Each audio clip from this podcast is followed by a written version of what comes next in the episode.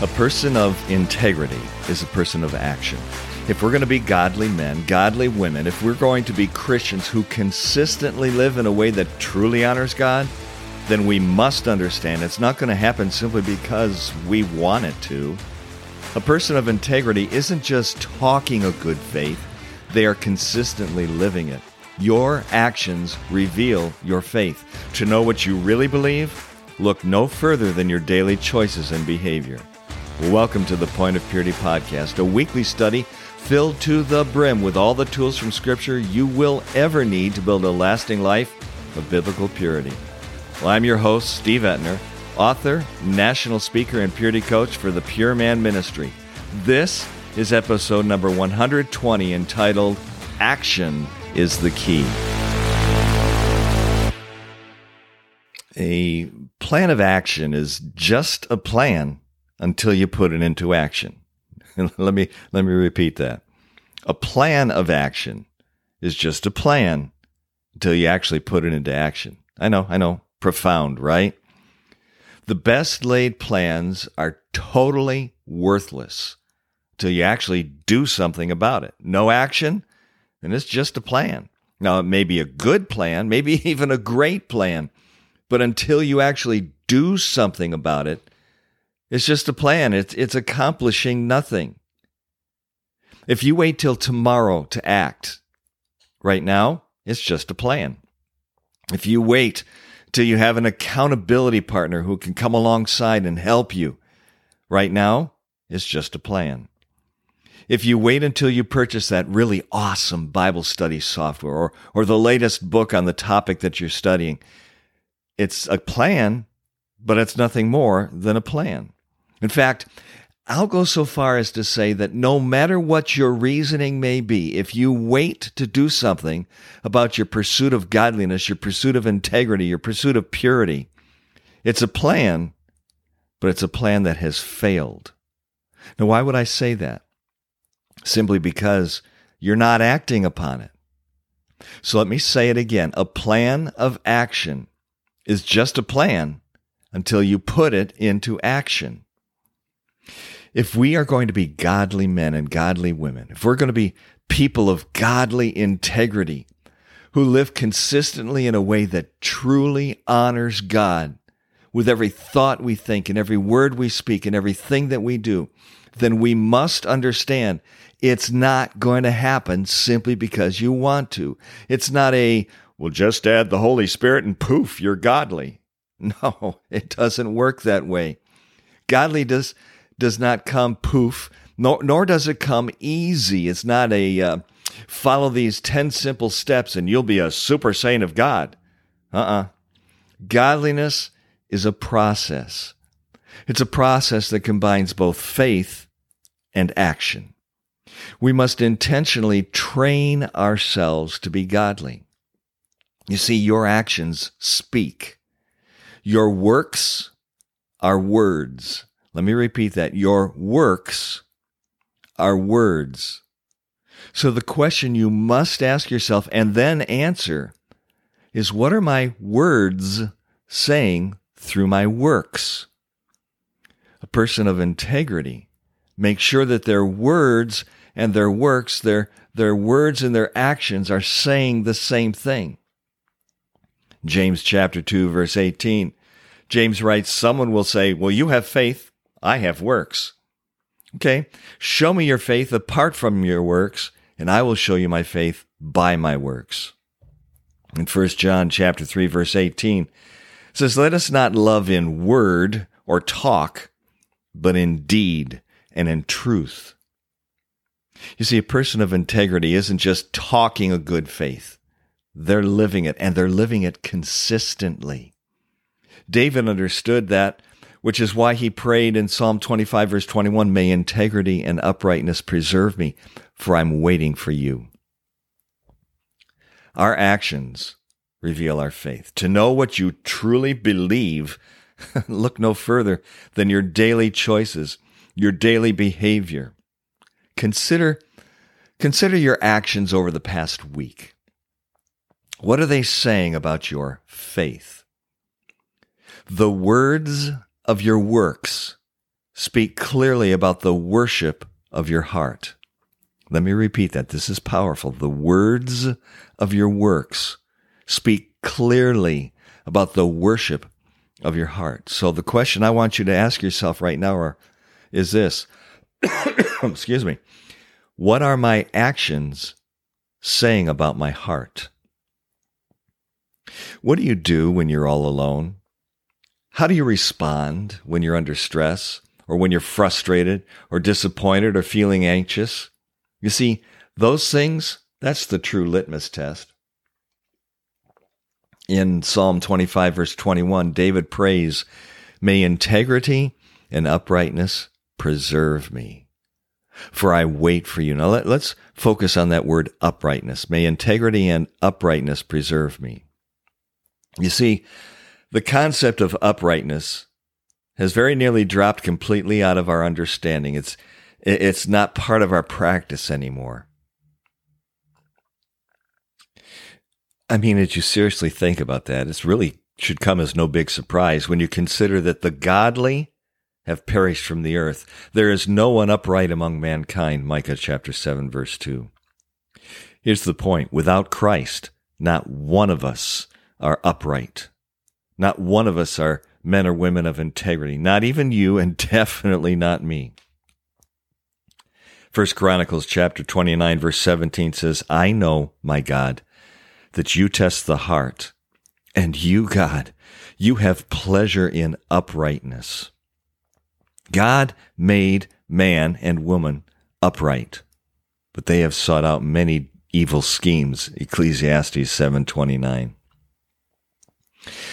Because of our crooked schemes, we've become a sick and perverted mess, far, far, far from what God originally intended for us. Now, praise the Lord, he has not given up on us and he not and he never will.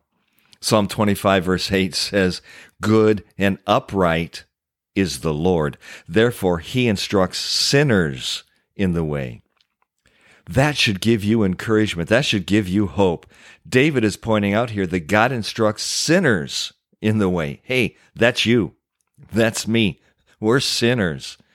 And he has chosen to show us what we're doing wrong and how to do it right so that we can be in a correct, upright in, in, uh, uh, relationship of integrity and purity with him. When you allow the Holy Spirit to teach you, when you dive into God's word and let the Holy Spirit guide you in his truth, John 16, 13, you choose to be a doer of the word and not a hearer only, James 1, 22 through 25. When you make those choices, you will then and only then be able to walk before God with integrity of heart and uprightness, doing according to all that he has commanded, keeping his statutes and his rules. 1 Kings chapter 9 verse 4 being a person who is blameless and upright means that you're one who fears God and who chooses daily, who chooses moment by moment to turn away from evil. Job chapter 1. Does that describe you? Proverbs 14:2 says, "He who walks in his uprightness fears the Lord, but he who is devious in his ways despises God." Now, now, just so we're clear, the biblical concept of fearing God isn't about cowering in a corner somewhere because you're utterly terrified that you're going to do something wrong and you're going to invoke his wrath and punishment and he's going to throw a bolt of lightning at you. That's not the fear of God. Instead, the fear of the Lord, it's having an intimate understanding of who he is, which in turn develops within you a deep, deep respect it's a reverence and an awe, and, and therefore a willful obedience to and for God. In fact, I'm doing a deep dive study just personally on this because I, I think this is going to be the topic of my next book, The Fear of God. And I'm, I'm, I'm, and right now I'm entitling The Fear of God as this, using the word fear as an acrostic. I'm, I'm talking about faithful exaltation awe and reverence. F E A R. Faithful, exaltation, awe, and reverence. That's what it means to fear God. That's what it means to to walk in in the fear of the Lord and to live in the fear of the Lord is to have that intimate understanding of who he is which as you grow in that knowledge of who God is as you dive into his word on a daily basis that's when that deep respect and that reverence and that awe and that faithfulness and the exaltation and the willingness to obey him that's where it comes from so the one who is upright is the one who not only has a great respect for their Creator and Savior, but who chooses consistently to live unreservedly for God in every aspect of your life, including your purity. The upright person, Proverbs 10, verse 9, walks in integrity. They walk securely, but he who makes his way crooked will be found out. The one who is upright is blameless and innocent, without blemish in the midst of a crooked and twisted generation. Proverbs 2, verse 15. The highway of the upright turns aside from evil. Proverbs 16, verse 17. The integrity of the upright guides them, but the crookedness of the treacherous destroys them. Proverbs 11, verse 3. Here, here's my point. The upright person is compelled to always speak the truth. The person of integrity always speaks the truth, even to himself. He who walks blamelessly and does what is right speaks truth in his heart. Psalm 15, verse 2. The person of integrity is not a hypocrite that says one thing but does something entirely different, who does one thing and says something entirely different. Instead, with your whole being, with, with both your words and your actions. You're living a life that praises God because praise befits the upright, Psalm 33, verse 1. Surely the righteous will give thanks to God's name. The upright will dwell in his presence. Psalm 149, verse 13. The Lord is righteous. He loves righteous deeds, and the upright will behold his face. Psalms 11, verse 7.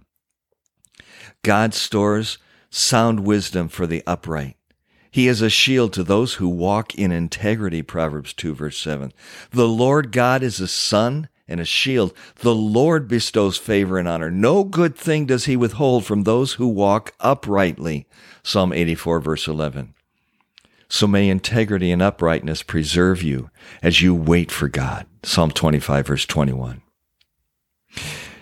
Listen, my friend, to be that person of integrity, that upright man or woman who defeats lust and porn and masturbation and other sexual temptations on a consistent daily basis, the one who lives victoriously for God.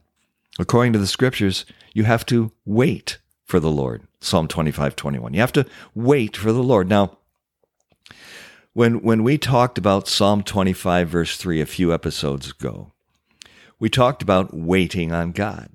We discovered then it does not mean you're putting off, you're not deferring, you're not waiting as we commonly think about it, like sitting at a traffic light waiting for it to green to turn green, or sitting in a doctor's office waiting to be called back. Rather, we are waiting as a waiter does in a restaurant. We're focusing all of our attention upon God so that we can serve Him. We're putting our, our hope in Him. We're resting fully and completely on Him. Our focus is on God. That's what it means to wait on Him. When I choose to put God first in my life, when I choose Matthew 6:33 to seek the kingdom of God above all else and to live righteously, that is when I will walk in integrity. That is when I will be a man of uprightness. But the challenge that we face on a daily basis is living this out in very practical terms. Some of you may recognize the name of preacher and author R.C. Sproul, who's gone to be with the Lord. But in his book entitled Pleasing God, R.C. describes it this way. Let me quote it to you. The world is a seducer. It seeks to attract our attention and devotion. It remains so close at hand, so visible, so enticing, it eclipses our view of heaven. What is seen vies for our attention. It entices our eyes, lest we look up for a better country whose builder and maker is God.